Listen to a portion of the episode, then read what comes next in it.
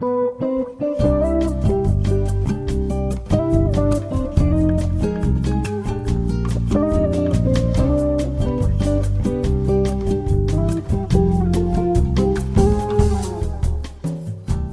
서울 복음 방송 애청자 여러분 안녕하세요. 주안의 하나 3부 진행의 김민석입니다.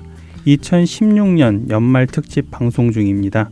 함께 진행하시는 강순규 아나운서와 최광덕 아나운서 나와 계십니다. 안녕하세요. 최광덕입니다. 네, 안녕하세요. 강순규입니다. 예, 1부와 2부를 통해서 2016년 설문조사 결과를 나누고 있습니다. 네. 이번 3부에서는 청취자분들이 해주신 질문들을 조금 더 나누면 좋겠습니다. 네, 그렇게 하지요. 어, 이렇게 설문조사를 해보고 나면요. 가장 많이 느끼는 것이 무엇인가 하면요. 사람은 같지 않다는 것입니다. 어, 무슨 말씀인가 하면요. 같은 방송을 들으시는 애청자들이심에도 불구하고 그 의견은 다른 경우가 많다는 것인데요. 예를 들어 한 프로그램이 어떤 분께는 굉장히 은혜가 된다는 평가를 받기도 하면서 동시에 어떤 분은 같은 프로그램을 큰 은혜는 별로 없다고 평을 해 주시기도 합니다. 심지어 안 좋다는 평을 해주시는 분들도 계시지요. 네, 모든 프로그램이 다 긍정적인 평가를 얻은 것은 아니지요. 네, 물론 아닙니다. 그러나 제가 드리고 싶은 말씀은 한 프로그램을 놓고도 각기 다른 평가가 나오는 것을 우리가 이해해야 한다는 것입니다. 어, 최강덕 아나운서는 요즘 청년들을 위한 방송에서 카리스마라는 프로그램을 진행하시니까 제가 지금 무슨 말씀을 드리려는지 잘 아실 것 같습니다. 네, 잘 알 것 같습니다. 어, 카리스마 프로그램에서 강조하는 것이 바로 하나님 안에서의 다름은 틀림이 아니라 목적이 있는 다름이라는 것이지요. 네. 고린도전서 12장에 나오는 말씀처럼 몸은 하나이지만 많은 지체가 있고 이렇게 많은 지체는 결국 한 몸인 것이고요. 그래서 우리는 서로 다른 생각을 가지고 있다는 것을 이해해야 하고 서로의 다름을 틀리다고 정죄해서는 안 된다는 말씀을 하시려는 것이죠. 예, 맞습니다. 어, 저는 기본적으로 이 할텐 서울 복음 방송을 들으시는 분들은 주님을 특별히 더 사랑하는 분들이라고 믿습니다. 오해하지 마시기 바랍니다. 아, 저희 방송을 들으셔서 주님을 더 사랑하신다는 것이 아니라요. 주님을 더 사랑하시기에 따로 시간을 내셔서 방송을 들으시는 것이 아니냐 하는 것이죠. 삶이 바쁘고 신경 쓸 것이 많은데도 불구하고 일상생활 속에서 방송을 들으며 주님과의 교제를 나누신다는 것은 그만큼 주님을 더 사랑하고 주님과 더 가까워지시려는 분들이 아니겠냐 하는 말씀입니다. 그렇지요.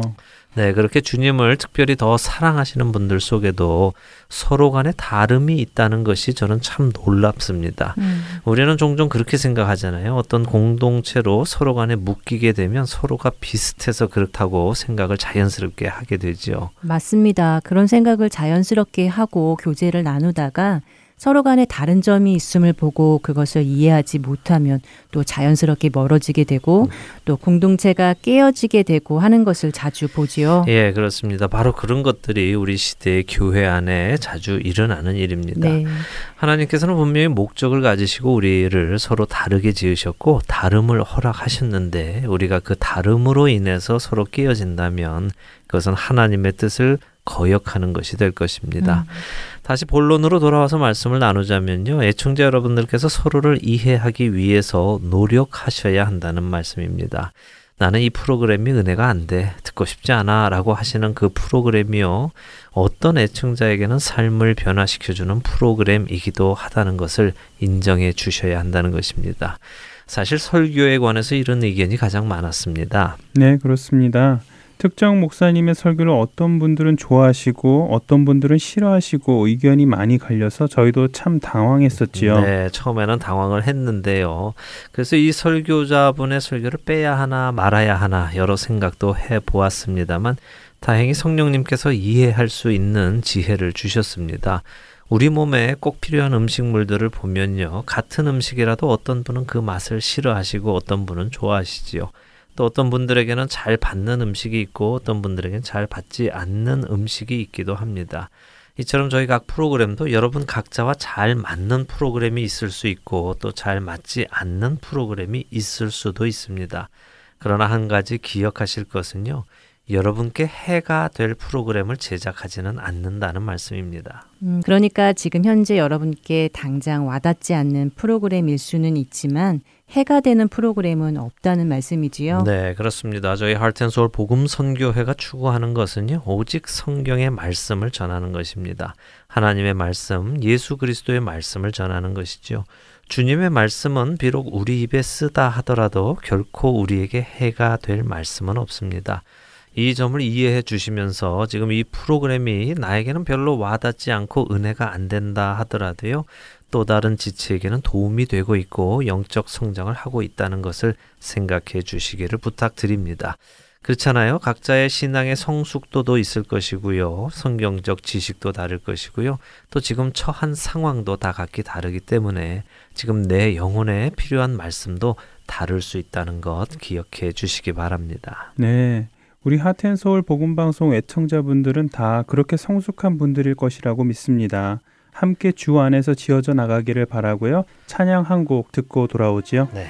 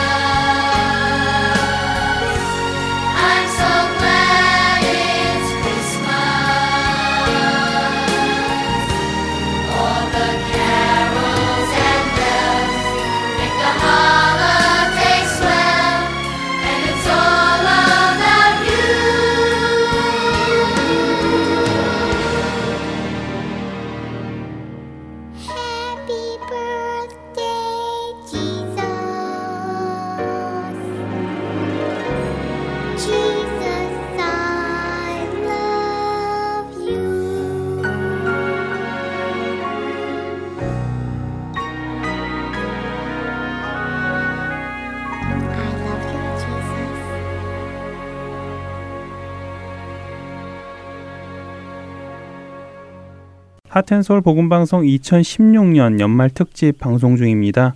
설문조사 응답자분들께서 주신 의견 중 프로그램에 관한 서로 다른 의견들에 대한 답을 드렸습니다. 우리 모두가 한 주님을 섬기지만 또 각각 다르게 지음받았기 때문에 개인적으로 잘 맞는 프로그램도 있고 그렇지 않은 프로그램도 있을 수 있으니 서로를 이해하고 서로에게 그 프로그램들이 도움이 될 수 있도록 기도해 주면 참 아름다운 모습이 될 것이라 믿습니다. 네, 성경 말씀대로 성령님께서 하나 되게 하신 것을 힘써 지키는 우리의 모습을 주님께서 기쁨으로 보실 것이라 믿습니다. 네, 아멘. 어, 이번에 나눌 이슈도요. 사실 같은 맥락의 이야기인데요. 어, 방금 찬양도 한 곡 듣고 왔습니다만 찬양에 관한 몇 가지의 의견이 들어왔습니다. 이 찬양에 관한 의견은 아, 매년 반복적으로 들어오는 의견이기도 합니다. 아마 거기에 대한 대답도 그래서 변하지는 않을 것 같습니다. 찬양 선정에 관한 의견이겠군요. 예, 맞습니다. 좀 전에 우리가 나누었던 프로그램에 관한 의견처럼요. 찬양에 대한 의견도 분분합니다. 대부분의 응답자 분들께서는 찬양의 은혜를 많이 받으신다는 대답을 하셨고요. 또 어떤 분들은 복음 성가는 듣고 싶지 않다. 세상적인 리듬이 담긴 찬양 때문에 받은 은혜를 잃어버린다 하시는 분들도 계십니다. 같은 곡임에도 의견이 많이 다르군요. 네. 어, 이건 역시 마찬가지가 아닐까 싶은데요. 각 청취자분들의 신앙적인 상황에 따라 그 반응이 다를 것이고 또 은혜되는 깊이도 다를 것이라고 생각이 됩니다. 예, 그렇습니다. 제가 싫어하는 돼지고기 냄새가 다른 분들께는 군침 도는 냄새일 수 있듯이요. 다르게 다가올 수 있습니다. 어, 제가 분명히 밝혀드리고 싶은 것은 저희 하트앤소울 복음 선교회가 방송으로 복음을 전하는 일을 하지만 또한 동시에 동시에 올바른 찬양 문화를 전하는 사역도 하고 있다는 사실입니다.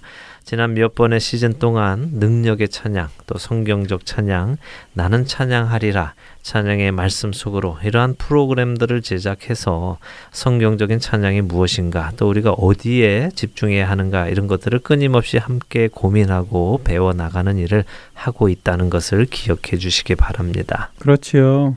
예, 상당히 많은 시간 동안 찬양에 관한 올바른 가치관을 정립하기 위해서 노력해 왔지요. 네, 저는 이런 생각을 합니다. 만일 하나님께서 백성들이 찬양을 드릴 때 원하시는 특 특정한 음악의 형태가 있었다면요. 하나님의 성품으로 보았을 때 분명히 그 음악 형태를 남겨주셨을 것입니다. 예배를 드리는 방식, 뭐 어떤 기구를 사용해야 하며 어떤 방법으로 드려야 하며 이런 것들을 아주 자세히 낱낱이 모세에게 알려주시고 기록하게 하셨던 하나님의 성품을 미루어 보았을 때요. 찬양의 음악적인 형태가 중요했다면 하나님께서는 분명히 알려주셨을 것이라고 생각됩니다. 음, 그렇네요. 그랬을 것 같아요. 어, 제사장의 옷과 무늬까지도 신경 쓰시는 분이시니까요. 그렇죠. 그런데 성경을 보면 하나님을 찬양한 노래들의 가사는 남겨져 있습니다. 시편만 해도 150편의 찬송의 가사가 남겨져 있죠. 그러나 비파와 소고로 찬양하고 나팔 소리로 찬양하라고 하시면서도 하나님을 찬양할 그 악기들은 과연 어떤 과정을 통해서 만들어져야 한다는 말씀은 해주지 않으셨습니다. 음. 그렇다면 하나님께서 그렇게 하신 의중을 우리가 생각해 보아야 하겠죠. 많은 분들이 클래식 형식의 찬양만이 참된 찬송이다라고 생각하시기도 하십니다만 만일 이스라엘 백성이요 그 음악을 들었다면 어떻게 생각할까요?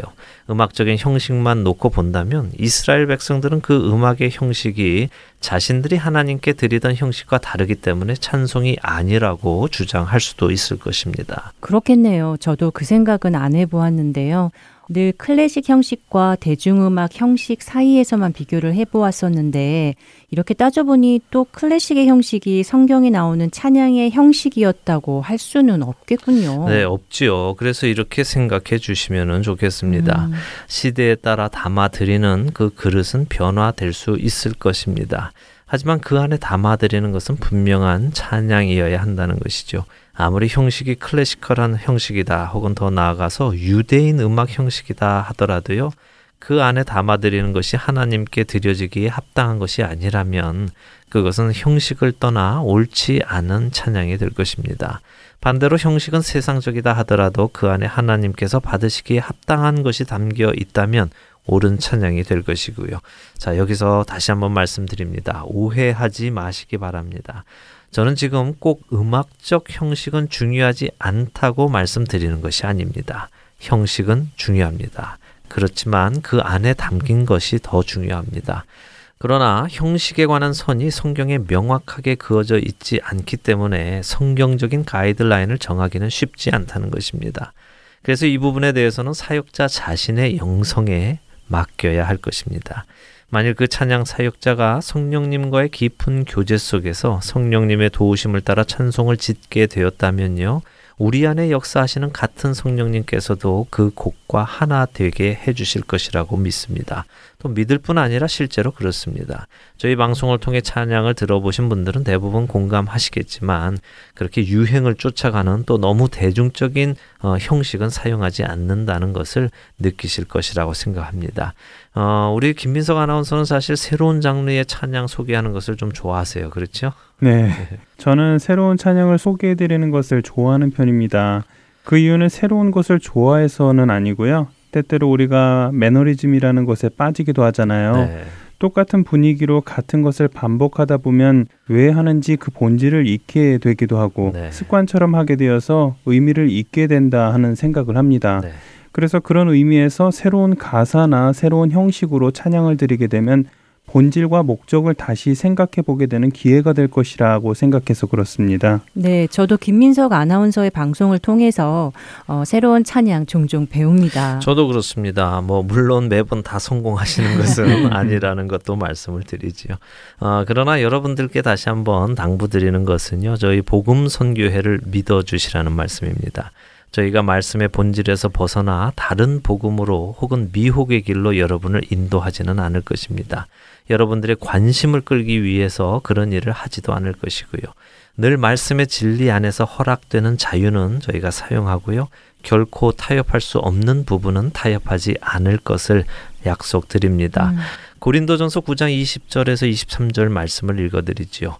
유대인들에게 내가 유대인과 같이 된 것은 유대인들을 얻고자 함이요. 율법 아래에 있는 자들에게는 내가 율법 아래에 있지 아니하나 율법 아래에 있는 자같이 된 것은 율법 아래에 있는 자들을 얻고자 함이요. 율법 없는 자에게는 내가 하나님께는 율법 없는 자가 아니요. 도리어 그리스도의 율법 아래에 있는 자이나 율법 없는 자와 같이 된 것은 율법 없는 자들을 얻고자 함이라 약한 자들에게 내가 약한 자와 같이 된 것은 약한 자들을 얻고자 함이요 내가 여러 사람에게 여러 모습이 된 것은 아무쪼록 몇 사람이라도 구원하고자 함이니 내가 복음을 위하여 모든 것을 행함은 복음에 참여하고자 함이라. 예, 찬양 형식의 이의를 제기하시는 분들은 아마도 더 오랜 시간 동안 신앙 생활을 하신 분들이라고 제가 추측을 해봅니다. 그만큼 더 성경적인 틀 안에서 지킬 것들을 지켜야 한다고 생각하시는 아주 신앙이 튼튼하신 분들이라고 저는 믿습니다. 그러나 동시에 그렇게 더 어르신들이시기에 오늘 읽어드린 사도 바울의 말씀처럼 우리가 몇 사람이라도 더 구원하고자 하여서 여러 사람에게 여러 모습이 되는 희생도 가능하겠다 하는 생각을 해 주시라는 부탁을 드립니다. 다시 말씀드리지만 주 안에서 허락된 자유는 그렇게 사용하자는 것입니다. 타협할 수 없는 것을 그렇게 하자는 말씀이 아닙니다. 역시 서로 그리스도의 몸을 세워가는 데에는 이해가 필요하다는 생각이 다시 드네요. 네. 여기서 찬양 한 곡 더 들으시고 여러분께 많이 사랑받는 프로그램이지요. 한국 극동방송에서 제공해 주시는 성경의 파노라마까지 듣고 돌아오겠습니다.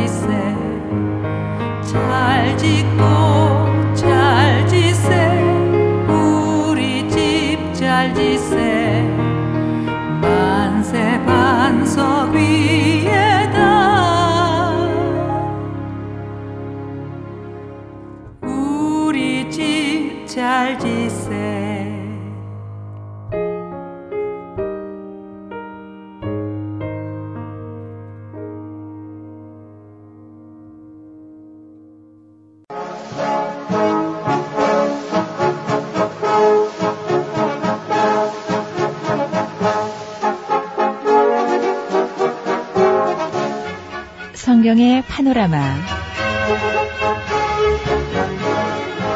시대적으로 제9성에서 입체적으로 성경 말씀 살펴보고 있습니다.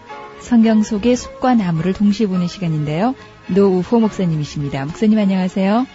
반갑습니다. 김성윤입니다.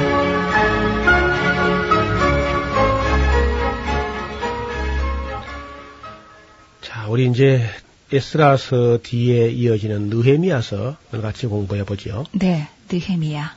느헤미야라는 말은 참 이름이 아주 다정스러운 그런 이름입니다. 뜻을 알면은 그 말이 무슨 말이냐면은 나함 혹은 나홈이라는 말과 야훼라는 말이 한테 합해져 가지고 여호와의 위로, 위로하시는 여호와 그런 뜻이거든요.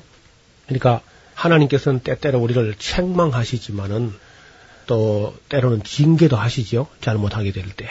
우리는 맨날 그저 구원하시고 복 주시는 하나님만 보지만은 사실은 뭐 구원하시고 복 주시는 하나님 틀림없습니다만은 그러나 우리가 잘못할 때 사랑하시는 자를 책망하십니다.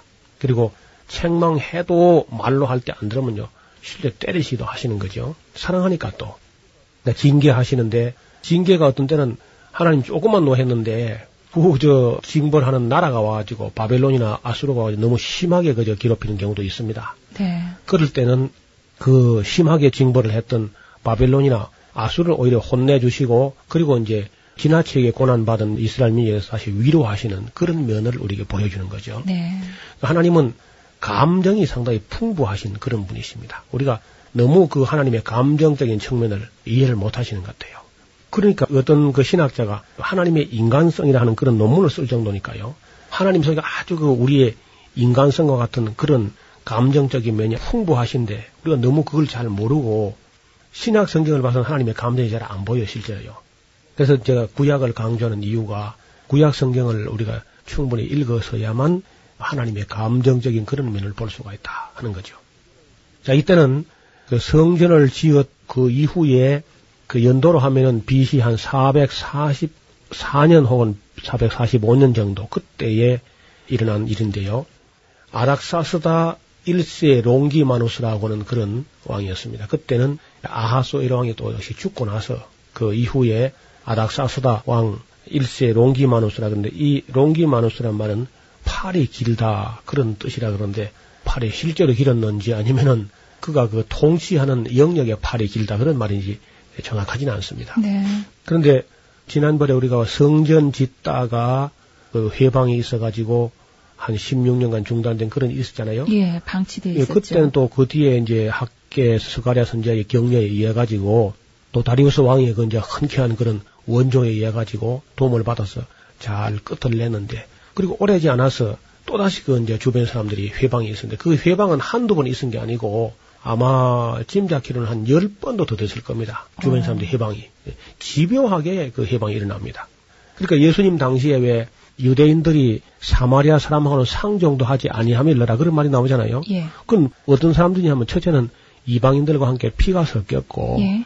또 이제 바벨론 포로 갔다 왔을 때 그들이 예루살렘 성전진데 끊임없이 해방하던 그런 사람들이거든요. 음. 그러니까 상종 안 할 수밖에 아예 그쪽으로 길로 지나다니도 안 했다고 그죠. 요단강을 건너가가지고 동편으로 해가지고 저리 그저 올라가고 사마리아를 안 거치려고 삥 둘러다니면서도 물론 예수님께서는 개의치 않고 그리 통과하셨습니다만은 어떻든 그런 감정이 있었는데 그것은 바로 사마리아 사람들이 부단히 그저 예루살렘을 회방하고 했기 때문에 그런 거죠.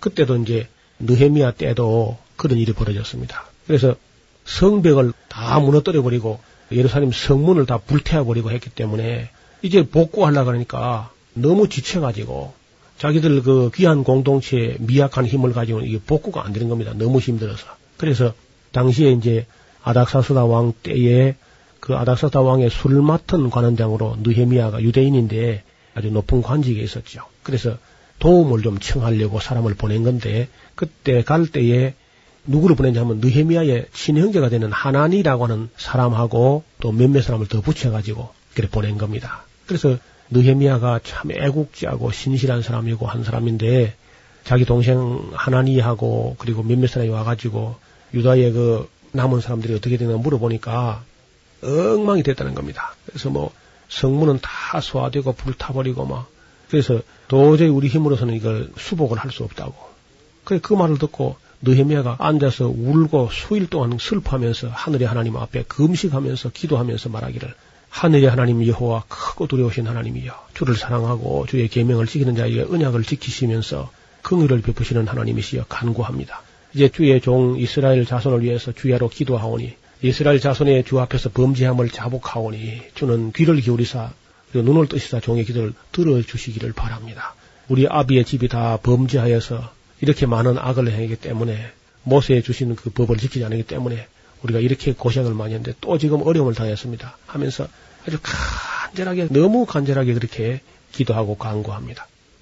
너무 많이 기도에 몰두하다 보니까 얼굴이 아주 초췌할 정도로 그래 된 거죠. 그런데 술을 이제 따라들려고 왕에 나가니까 왕이 자네 그 병이 없는 줄 알고 있는데 얼굴이 그 모양인가 하고 이제 아주 책망을 했습니다. 그러니까 그때 아주 크게 두려워했다 그래요. 술 맡은 관원장이라 하는 것은 아무나 할 수 있는 건 아니거든요. 이거 친형제간도 안 됩니다, 이거는. 우리 역사적으로 한번 보십시오. 그 뭐 방언이라든지 무슨 수양대군 이야기 우리가 쭉 보면서 그 친형제간도 뭐 정권 앞에는 안 되거든요. 믿을 수가 없어요. 그 개인 자체가 정말 신실한 사람만이 왕의 술을 맡아서 감당할 수 있는 건데 자기 생명을 담보로 할 만큼 그 정도로 믿을 수 있는 사람이 이제 술 맡은 관원이 되는 거죠. 느헤미야는 만약에 자기 평생에 아니라는 것만 생각했다면 가만히 있으면요. 그는 그야말로 그렇게 변할 수가 없지요. 네. 왕의 술 문제만 책임지면 되니까요. 아무 괴로울 게 없습니다. 왕의 말벗이나 대주고 그러면 되거든요. 그런데 느헤미야는 자기의 아니란 삶에 안주하지 아니하고 귀한 공동체가 가서 고생하는 그 얘기를 듣고 너무 슬퍼해요. 예. 그래서 왕이 그저 그렇게 묻는 바람에 거부를 내가지고 왕 앞에 대답할 때 혹시 말에 실수할까 싶어서 하늘의 하나님께 묵도하고 대답을 준비합니다. 참 신중한 사람이군요. 예, 아주 신중한 사람이에요. 영적으로 아주 성숙한 그런 사람이고요. 그래서 왕으로부터 신뢰받을 뿐 아니라 모든 백성들에게나 누구에게든 다 신뢰를 받는 음. 그런 사람이죠. 네. 그래서 쉬지 말고 기도한다는 말이 무슨 말인지를 그 삶 전체를 가지고 구체적으로 보여주는 사람이 느헤미라고 할 수 있습니다. 13장까지 있는데 여기에 13개의 기도가 나와요. 그러니까 말하다가 기도하고 글 쓰다가 기도하고 왕에게 말하기 전에 기도하고 이렇게 하나님하고는 그냥 언제든지 그저 통화 중입니다. 이 사람은요. 네, 쉼 없이 기도하는 사람의 예, 표본이군요. 그렇습니다. 그래서 모든 공직자의 표상이기도 하고 아주 심지가 견고한 사람이에요. 네. 그이 사람이 이제 왕에게 나가서 왕이 나를 기뻐하시고 내가 왕의 앞에 목전에 은혜를 얻었거든. 나를 좀 보내주셔가지고 내 열조의 묘실이 다 묘실 있는 성이 불탔다고 하는데 가서 조금 도와주고 올 수 있도록 해줬으면 좋겠다고. 그래서 그때 이제 왕후가 옆에 있었던 겁니다. 그래서 왕후가 옆에 있는 데서 또 왕이 간대한 모습을 보여야 되잖아요. 네. 그래서 이제 아닥사스다 왕이 얼마만이면 갔다 오겠느냐. 아마 그 왕은 생각할 때 막 한 1년, 2년 그리 하면 될 줄 알았는데 이게 12년간 걸리는 공사였어요. 음. 12년간. 어떻든 허락을 받아가지고 상당히 또 원조를 받아가지고 그리 와서 귀한 공동체가 낙심 중에 있을 때 느헤미야가 와서 그 성벽을 새로 중수하는 그 일에 앞장을 서게 됩니다. 총독 자격으로 옵니다. 그래서 총독 자격으로 와서 12년 동안 자기 봉급으로 나오는 것도 전부 거기 다 떨어 넣어요. 그 공사에다가. 백성의 부담이 큰데 내가 어떻게 국록을 먹고 있을 수 있겠는가 하면서 전혀 자기 재산을 누리지 아니하고 정말 정성을 다해서 온 백성과 함께 고난을 받으면서 성벽을 중수하게 됩니다.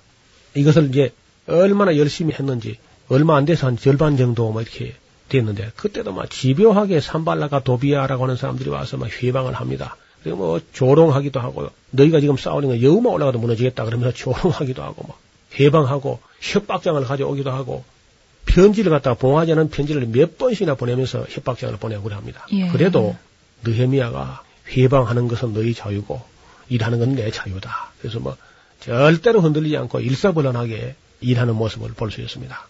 어떻든 이 사람은 그 일을 두고는 쉬지 못하는 참 열심파예요. 네. 그 애국자 중에 애국자였고 하나님 앞에도 인정받는 사람이었습니다. 그리고 이제 이 사람의 삶을 보면 아주 시비를 시비를 아주 분명히 해두는 사람이고 공과 사를 확실히 구별하는 사람이고요. 위대한 개혁자였습니다. 불굴의 투지와 신념을 가지고 난관을 극복해가는 그런 모습도 보여줍니다. 그 청교도들이 말이죠. 미국 땅에 건너갔던 청교도들이 인디안들의 방해를 받아가면서 혹은 또 영국 본토나 포르투갈, 프랑스의 해방을 받아가면서 그러면서도 쫄깃하게 그 땅을 개척해 나갔 그때에 가장 많이 읽었던 책이 바로 느헤미야 서였다고 합니다. 네. 우리가 혹시 신앙생활 하면서 어려움을 당하거든요. 모든 성도들이 느헤미야서를 꼭 읽어보시길 바랍니다. 절대로 어려움 앞에 굴하지 아니하고 어떠한 난관이 있어도 끝까지 아주 견고한 심지를 가지고 해냈다. 예. 그 미국 사람들 말 속에 우리는 해냈다. 이런 말을 자주 해요. 네. 그야말로 해내는 사람들이죠. 바로 느헤미야말로 그 어려운 난관을 다 해치고 맡은 일을 해내는 그런 인물로 기록되었습니다. 이 사람은 바로 제일 처음 성경 통독 사경이라고 하는 에스라와 함께 그 초막절 성경 통독 사경이 아주 준비 위원이었습니다. 네. 그는 하나님 앞에나 사람 앞에 꺼리낌이나 부끄러움이 없이 살려고 노력을 했던 그런 사람으로 남아 있습니다. 그래서 느헤미야 정신, 예, 우리가 느헤미야서를 길지 않은 책이기 때문에 여러 번 읽어보면은 느헤미야의 인품이 훤히 다 보이죠. 아주 유리알 같이 아주 투명한 크리스탈처럼 아주 맑고 투명한 인품을 가진 그런 사람이었습니다. 아마 공직자의 표상이고 청백리 중에 청백리가 아니겠나 그런 생각이 들어요. 마지막 책 네. 구약의 39권 중에 제일 끝에 위치해 있는 말라기서는 신구약 성경 중에서 대체로 바르게 읽혀지지 않고 있는 책들 중에 한 권이죠. 많은 사람들이 말라기는 그저 3장 10절에 11조를 하나님께 드리면은 복을 받는다. 이것이 그저 말라기 성경의 대주제인 줄로 이렇게 오해를 하고 있습니다. 네. 사실은 이제 그보다 더 중요한 게 말라기서에 있는데 그것은 말라기서만 봐서는 얼른 이해가 안 가는데요. 구약 성경을 우리가 이제 창세기부터 쭉 살펴왔지 않습니까? 네. 그리고 이제 그 뭐가 잘못됐느냐 하면은 창세기 3장에 보면은 이제 인간이 하나님의 명령을 거역하는 즉 선악을 알게 한 나무 실과를 따지 말라 하신 것을 땀으로써 인간 세상에 이제 이 불행이 들어오게 되는데 그 불행이라는 것은 무슨 고생이 돼서 불행이라는 것보다도 하나님과의 바른 관계가 깨어졌다는 겁니다. 즉 하나님을 믿는 신뢰가 깨어지게 되고 신뢰가 깨어지다 보니까 서로 오해가 쌓이게 되고 그래서 인간들이 하나님하고 간격이 생기고 거리가 생기고 괴리가 생겨가지고 어떤 장벽이 생기고 기회가 생기고 이래서 이제 하나님하고 원만한 관계가 이루어지지 않고 계속 오해만 쌓여지게 되고 급기야는 이제 인간이 하나님을 등지고 다른 신들을 오히려 섬기는 그런 불행한 역사들이 쭉 되어 왔습니다. 그래서 이 온 세상 사람들을 다 바로잡아 보려고 아무리 노력해도 그 전능하신 하나님께도 결코 쉬운 것이 아니었어요. 네. 이것은 하나님께서 인간을 지으실 때에 당신의 형상을 따라서 즉 인격성으로 지었고 영적인 존재로 또 인격적인 존재로 자유 의지, 의지의 자유와 선택의 자유를 주시는 완전한 인격으로 만드셨기 때문에 어떤 힘이나 무슨 전능하신 능력 가지고 마구잡이로 누구를 변화시켜 가지고 하나님 믿게 만들어 버렸다든지 하나님을 사랑하게 만든다든지 이렇게 하지 못하니까 끝까지 이제 하나님이 인내하시면서 대화를 통해서 서로가 인간이 하나님을 이해하는 데까지 가야 되겠는데 도대체가 하나님과 대화가 이루어지질 않습니다. 하나님 말씀을 듣지 못하거나 듣지 않거나 또 듣지 못하거나 듣지 않든지 하는 사람을 위해서 성경을 또 기록해 줬는데 그 성경을 또 읽지 않으니까 또 읽어도 어떤 부분은 깨닫지 못하니까 네. 여전히 그저 하나님과의 관계는 원만하지 못하고 오해가 쌓인 채로 그저 많은 세월이 지나갔습니다.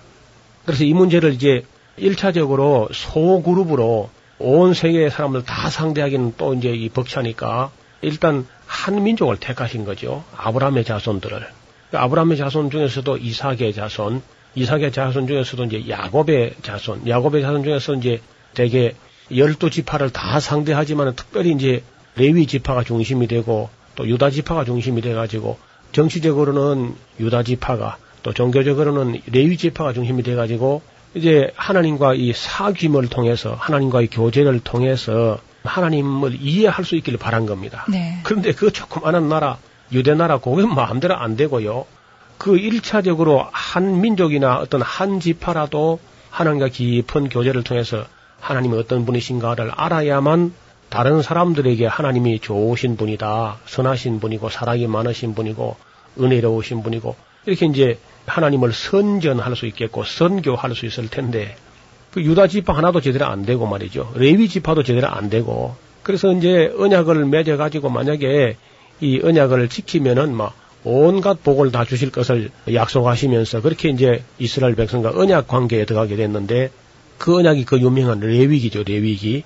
오경이 뭐 대체로 율법서 다 언약인데 그 언약을 번번이 어기니까 가나안 땅에 들어가서 뭐 그 언약대로 살기로 또 가서 들어가거든 적어도 7년 만에 한 번은 그 율법을 낭독을 하고 통독을 하면서 가르치고 배워가지고 하나님 섬기는 걸 잊지 못하도록 기억하고 기록하고 기념하고 막 그렇게 애를 태우시고 때로는 잊어버릴까 싶어서 하나님께서 이 큰 은혜의 역사를 노래로 만들어 가지고 그걸 부르게 했어요. 그래서 이야기는 오래 안 가지만 노래는 오래 가지 않습니까? 네. 오랜 세월이 지나도 입에 줄줄 흐르는 그 노래로 말미암아서 그들이 하나님을 잊지 못하도록 그렇게까지 애를 쓰신 흔적을 볼 수 있습니다. 그런데도 이스라엘 백성이 그만 하나님을 잊어버리고 또 다른 눈에 그저 보이는 어떤 우상이 그를 떠해 보니까 그것도 빠지고 이방 나라 종교를 본받아 가지고 거기에 그저 유혹되고 이렇게 되니까 하나님께서 뭐 예언자를 선지자를 보내고 부지런히 보냈습니다. 이사야를 보내고 뭐 그 이전에는 뭐 엘리야, 엘리사를 보내고 우리 또 성경에 보면은 그냥 그 이름이 없이 하나님의 사람이라 여호와의 사자라 뭐 이런 개인의 이름이 밝혀지지 않고도 하나님의 심부름을 왔던 많은 사람들이 있었습니다. 성경을 기록해서 남긴 그런 드러나는 선자 외에도 많은 선자를 하나님께서 보내고 부지런히 보내셨는데 보낼 때마다 그들이 말을 듣지 않거나 혹은 그 예언자를 때려 죽이거나 이렇게 하니까 정말 하나님이 얼마나 힘이 드셨는지 그 전능하신 하나님이 조그만한 우리나라 강원도만한 그 나라 이스라엘 그게 참 마음대로 안 됩니다. 예. 이게 뭐 힘이나 능력을 가지고 되는 것 같으면 간단한데 이게 다 인격이기 때문에 참그 속을 새기고 하나님이 눈물을 흘리시고 애를 태우시고 그런 장면이 이제 우리 구약 성경의 쭉 역사의 장면들이죠.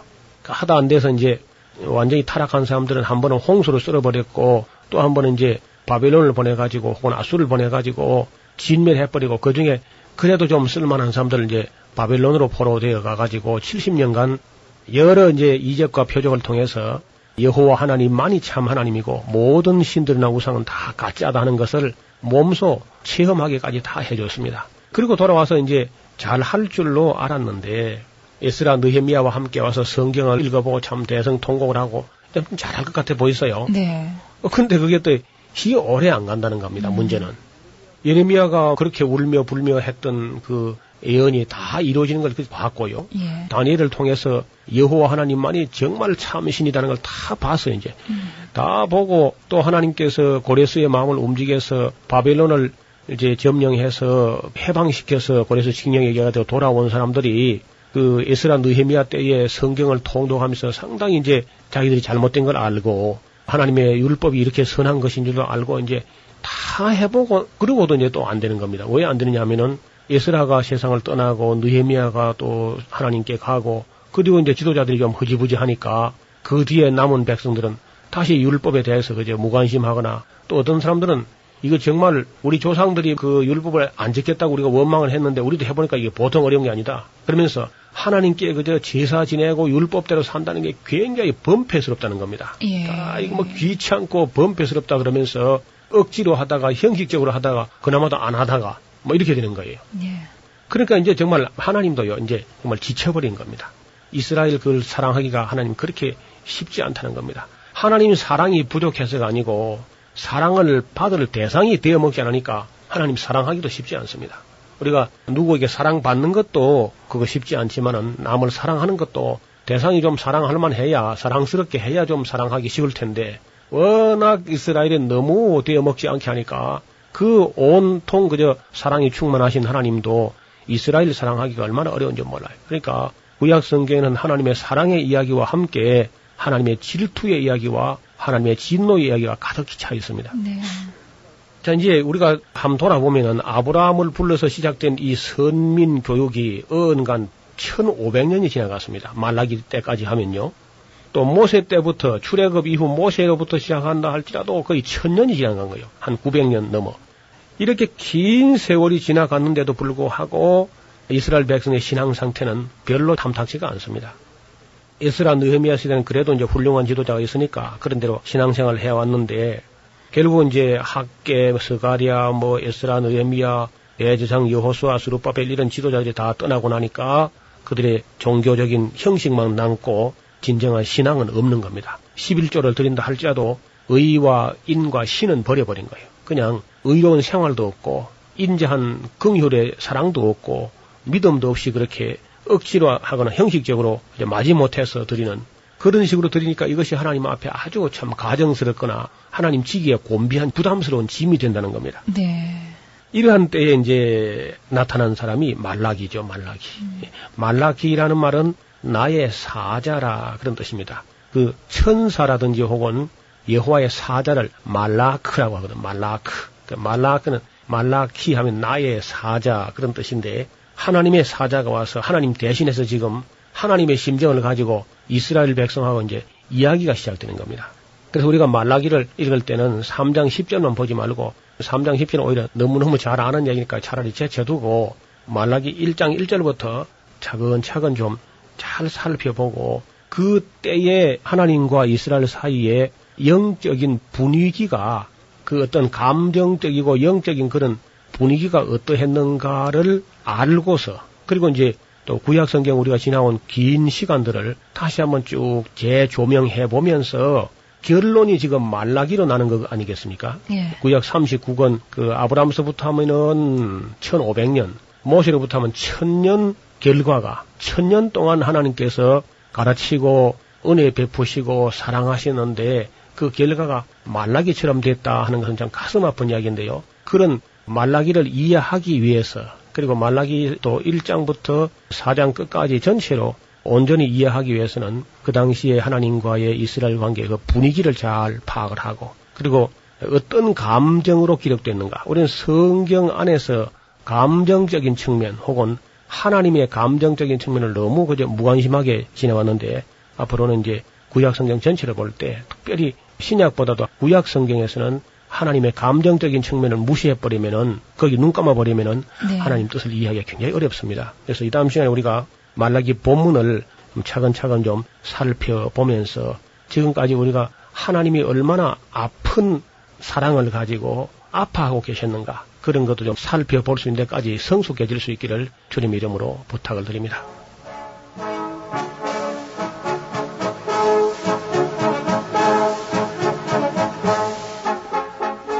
성경의 전체적인 큰 흐름 살펴보고 있습니다. 성경의 파노라마 지금까지 노우호 목사님이셨습니다. 목사님 고맙습니다. 감사합니다. 김성윤이었습니다.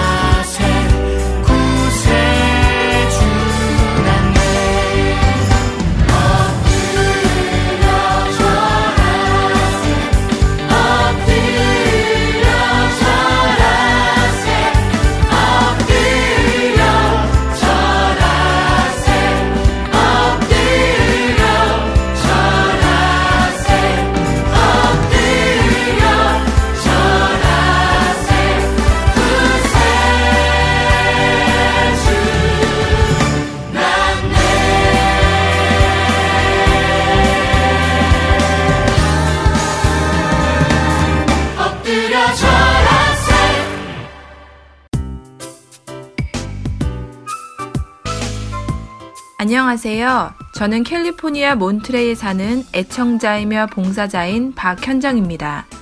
하나님께서는 할트앤 서울 복음 방송을 통하여 저로 말씀을 깨닫고 순종하게 하시고 힘들 때는 격려와 위로의 말씀을 주시며 믿음의 삶을 포기하지 않도록 인도해 나가고 계십니다. 이 귀한 복음 전파 사역은 누군가의 기도와 후원 그리고 봉사로 이루어집니다. 하나님께서는 지금도 귀한 복음 방송 사역에 동참하실 분들을 찾고 계십니다. 기도와 후원 그리고 봉사로 이루어지는 복음 방송의 사역에 동참하고 싶으신 분들은 전화번호 602-866-8999로 연락 주시기 바랍니다.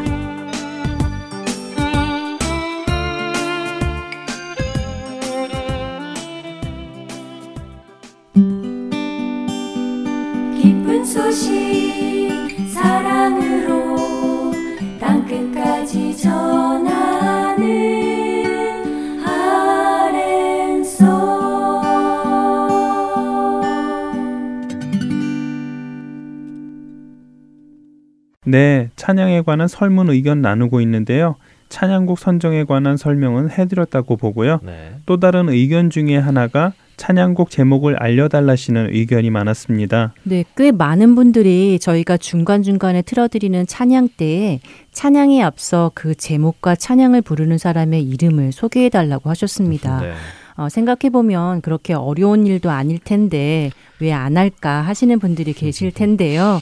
예, 설명을 좀 해주시지요. 예, 맞는 말씀입니다. 그렇게 어려운 부분은 아니죠. 어, 네. 그렇지만 저희가 방송을 진행하는 데 있어서 소개를 해드리는 것이 오히려 방송 흐름에 자연스럽지 못하다는 판단 때문에 하지 않는 것인데요. 어, 만일 저희 방송이 세상 방송처럼 음악을 소개하는 프로그램이라면 당연히 아, 뭐 누구누구가 불러드립니다. 뭐뭐뭐 뭐, 뭐, 이렇게 소개를 해드리겠죠. 그렇지만 저희는 매 트랙마다 아, 복음을 전하고 있습니다. 여러분께 주님의 말씀을 전해드립니다.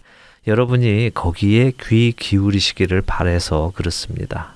아, 그런데 어떤 메시지를 저희가 드렸는데 드리고 나서 누구누구가 부르는 무슨 찬양 듣고 오겠습니다 하면은 그, 그 흐름이 딱 끊기더라고요. 네. 맞습니다. 저희도 몇 번 해보려고 연습을 해보았는데 어, 굉장히 분위기가 어색해지는 것을 느꼈습니다. 네.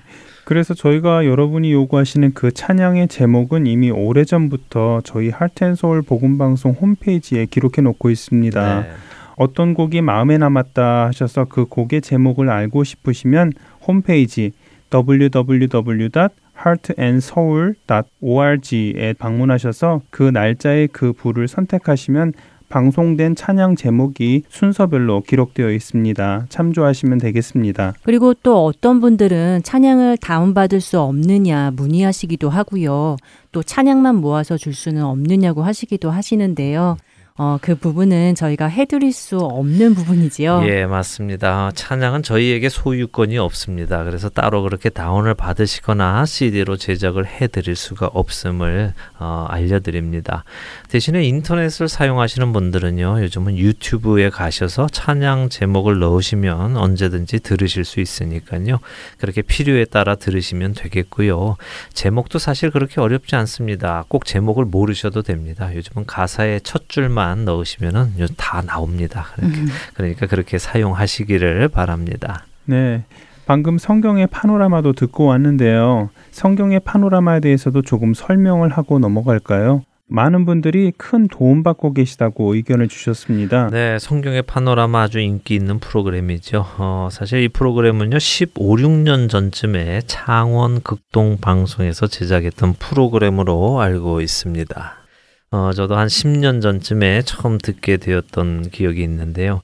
제가 이 성경의 파노라마 파일을 구해서요, 단기간에 몇 번을 반복해서 들었던 기억이 있습니다. 너무 좋아서 그랬죠. 어, 그렇게 들으면서 성경에 대한 이해도 생겼지만 또한 궁금증도 많이 생겼습니다.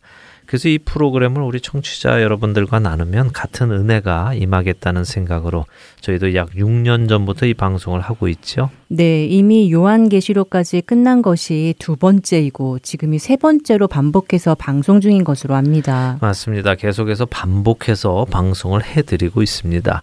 여러분들의 신앙에 도움이 되고 있기 때문에 프로그램이 끝나도 다시 방송을 해드리고 있는 것이죠. 여러분들이 성경책을 직접 펴시고 읽으시고 상고하시도록 도움이 되는 일은 저희가 계속적으로 할 것입니다. 네. 이번에 나눌 의견은 국어에 관한 의견입니다. 아, 네, 벌써 부끄러워지네요. 네, 저희가 참 많이 부족해서요. 국어고 영어고 다 실수를 많이 합니다. 아, 발음도 많은 지적을 받고요. 또 문법도 많은 지적을 받았습니다. 아, 먼저 저희가 부족했던 것, 더 성실히 찾아보고 정확하게 하지 못했던 것 여러분 앞에서 인정하고요. 사과를 드립니다. 네, 한국 사람으로서 한국말을 정확히 모르고 산다는 것을 이렇게 사역을 하면서 알게 되었습니다. 네. 어, 머리빗, 참빗, 빚진 자 이런 발음들이 다 다른데도 불구하고 잘 못한 것들이 부끄럽더라고요. 뿐만 아니죠. 내가와 내가의 발음도 잘 구별해서 하지 못해서 청취자분들께 혼란을 드리기도 했습니다. 예, 저는 특별히 다르다와 틀리다를 자주 잘못 사용해서 많은 지적을 받았습니다. 아무래도 저의 말 습관이 서로 틀리다 이렇게 하는 것이 버릇이 되어 있어서요. 다른 것을 의미할 때 자주 틀리다고 말씀을 드려서 오해하시게 했던 경우들이 있었습니다. 사과드립니다. 어, 더욱더 열심히 저희가 공부를 해 나가면서 올바른 국어를 사용하도록 하겠습니다. 네. 그리고 존칭을 썼으면 좋겠다 하시는 의견도 있었습니다. 그동안 저희가 설교 말씀이나 프로그램 진행자를 소개할 때 누구누구 목사께서 전해주시는 어, 이런 식으로 소개를 드렸었는데요. 네. 어, 여러분들의 의견을 받아들여서 님이라는 호칭을 하기로 결정해서 지난 11월부터 이미 실시하고 있습니다. 네, 그렇습니다. 귀한 의견 감사드립니다. 어, 한국어는요, 또 영어와 다르게 예의가 있는 언어지요. 네. 어, 그래서 존칭이 존재합니다. 어, 영어로는 하나님을 you라고 부를 수 있는 문화입니다. 그러나 한국어는 그렇게 하나님을 당신이라고 부를 수 없죠. 어, 그런데요, 또 어려운 것이요. 이 당신이라는 호칭이요. 2인칭, 영어로 you에 해당할 수도 있지만 또 동시에 3인칭, 존칭, 대명사로도 쓰인다는 것입니다. 음. 한국 국립국어원에 따르면요. 당신은 이 당신이라는 뜻은 앞에서 이미 말하였거나 나온 바 있는 사람을 도로 가리키는 3인칭 대명사인 자기를 아주 높여 이르는 말이라고 하십니다. 음. 그래서 이게 이제 문제가 되는 것인데요. 네. 당신이라는 호칭이 상대편을 낮잡아 이르는 2인칭 대명사도 되지만, 그러니까 싸울 때 당신이 뭔데? 이런 식으로 할 수도 있지만, 또 같은 단어가 3인칭 대명사의 극존칭 표현도 된다는 것입니다. 음. 이번 설문조사에서도 여러 어르신들께서 한국 문화상에서 하나님을 당신이라고 호칭해서는 안 된다라고 말씀을 하셨습니다. 물론 맞습니다. 100% 동의하는 의견입니다. 결코 저희는 결코 우리는 영어처럼 하나님을 당신이라고 칭해서는 안 됩니다. 아, 그러니까 예를 들면 영어로는 I love you Lord라고 할 수 있지만 한국어로는 주님 당신을 사랑해요라고 할 수 없다는 것이지요. 그렇지요. 그렇게 할 수 없습니다. 절대 그렇게 해서는 안 됩니다. 그러나 또 이렇게는 할 수 있습니다. 하나님께서는 여러분을 사랑하십니다. 그분은 당신의 독생자까지도 아끼지 않으셨습니다라고 하나님을 3인칭 극존칭으로는 사용할 수 있다는 것이죠. 그렇네요. 3인칭 대명사 극존칭이네요. 아, 복잡해집니다. 문법까지 공부를 해야 하고. 예, 그렇죠. 이럴 줄 알았으면 초등학교 때 국어 공부를 좀 더 잘 해 놓을 걸 하는 후회가 듭니다. 네. 예. 그래서 말씀을 드립니다. 아마 저희가 단 한 번도 하나님을 2인칭으로 당신이라고 호칭을 한 적은 없을 것이라고 믿습니다. 3인칭 극존칭으로 사용한 것은 알고 있습니다. 사실 한국어 성경은 3인칭 대명사로 하나님을 지칭할 때 당신이라는 표현보다는 자기라는 단어를 쓰고 계십니다. 여호와께서 자기 백성에게 복을 주신다 이런 표현으로요. 음. 어, 하지만 저희가 보았듯이 국어 사전을 보면 이것은 단순한 3인칭 대명사라고 하니까요. 오히려 당신이라고 호칭하는 것이 더 옳다고 보여지기도 합니다. 이것이 현재까지 저희가 국어사전과 한국 국립국어원을 통해 조사한 내용인데요. 혹시 방송을 들으시는 청취자분들 중에 더 자세한 정보가 있으신 분들 계시면요. 언제든지 알려주시기 바랍니다. 저희가 겸손히 받아들이고 고쳐 나가도록 하겠습니다. 네. 찬양 한 곡 더 듣고 돌아오겠습니다.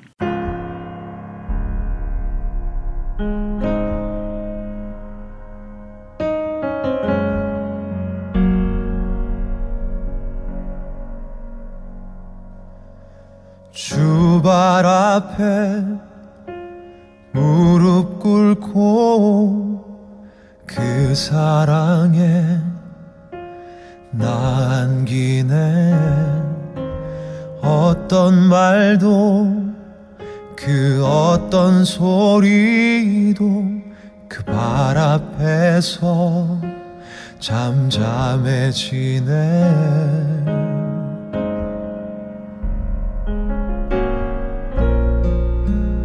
주 나의 사랑 그 발 앞에 앉아.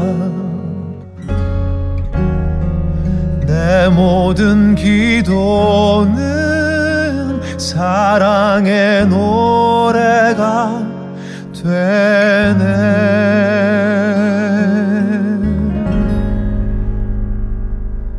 주의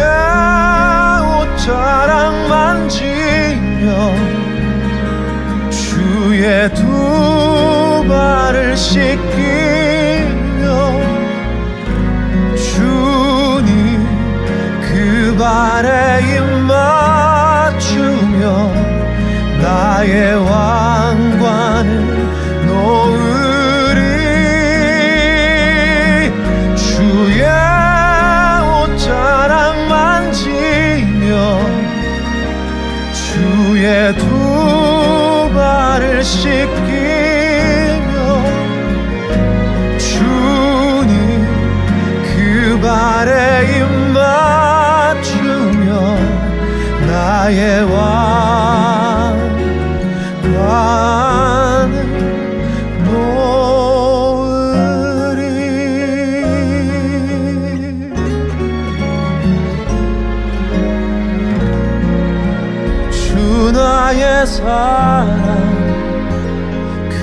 발 앞에 앉아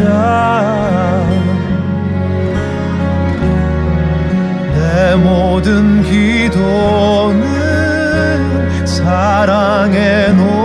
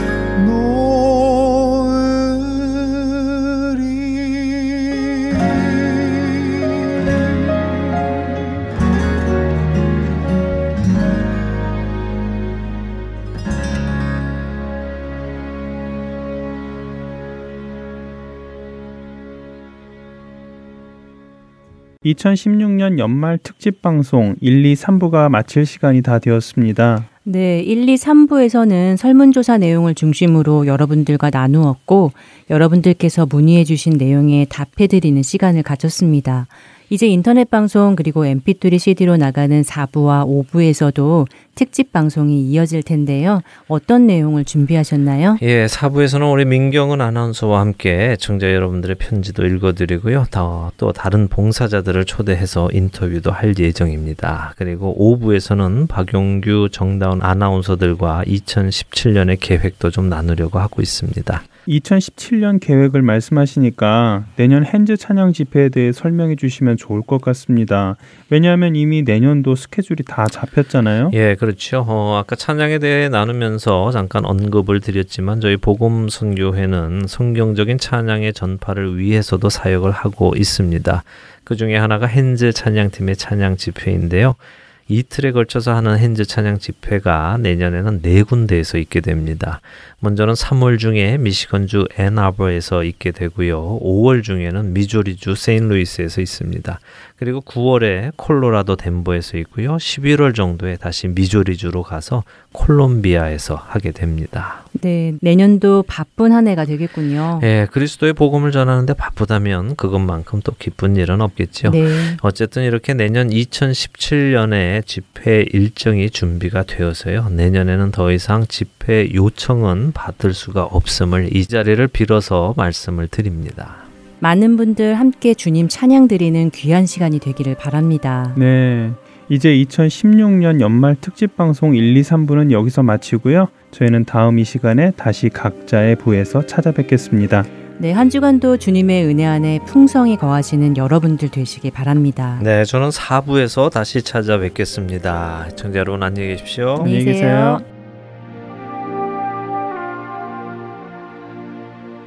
마리아 당신 알고 있었나요 당신의 그 아기 언젠가 그가 물 위를 걷고 우리를 구원할 것을 마리아 알고 있었나요? 당신의 삶이 바뀔 것을 당신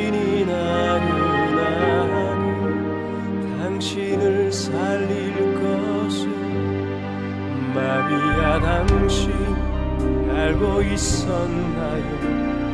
당신의 그 아기 소경의 눈을 뜨게 하고 폭풍을 잠잠케 할것. 마리아 알고 있었나요? 그는 하늘에서 오니 당신이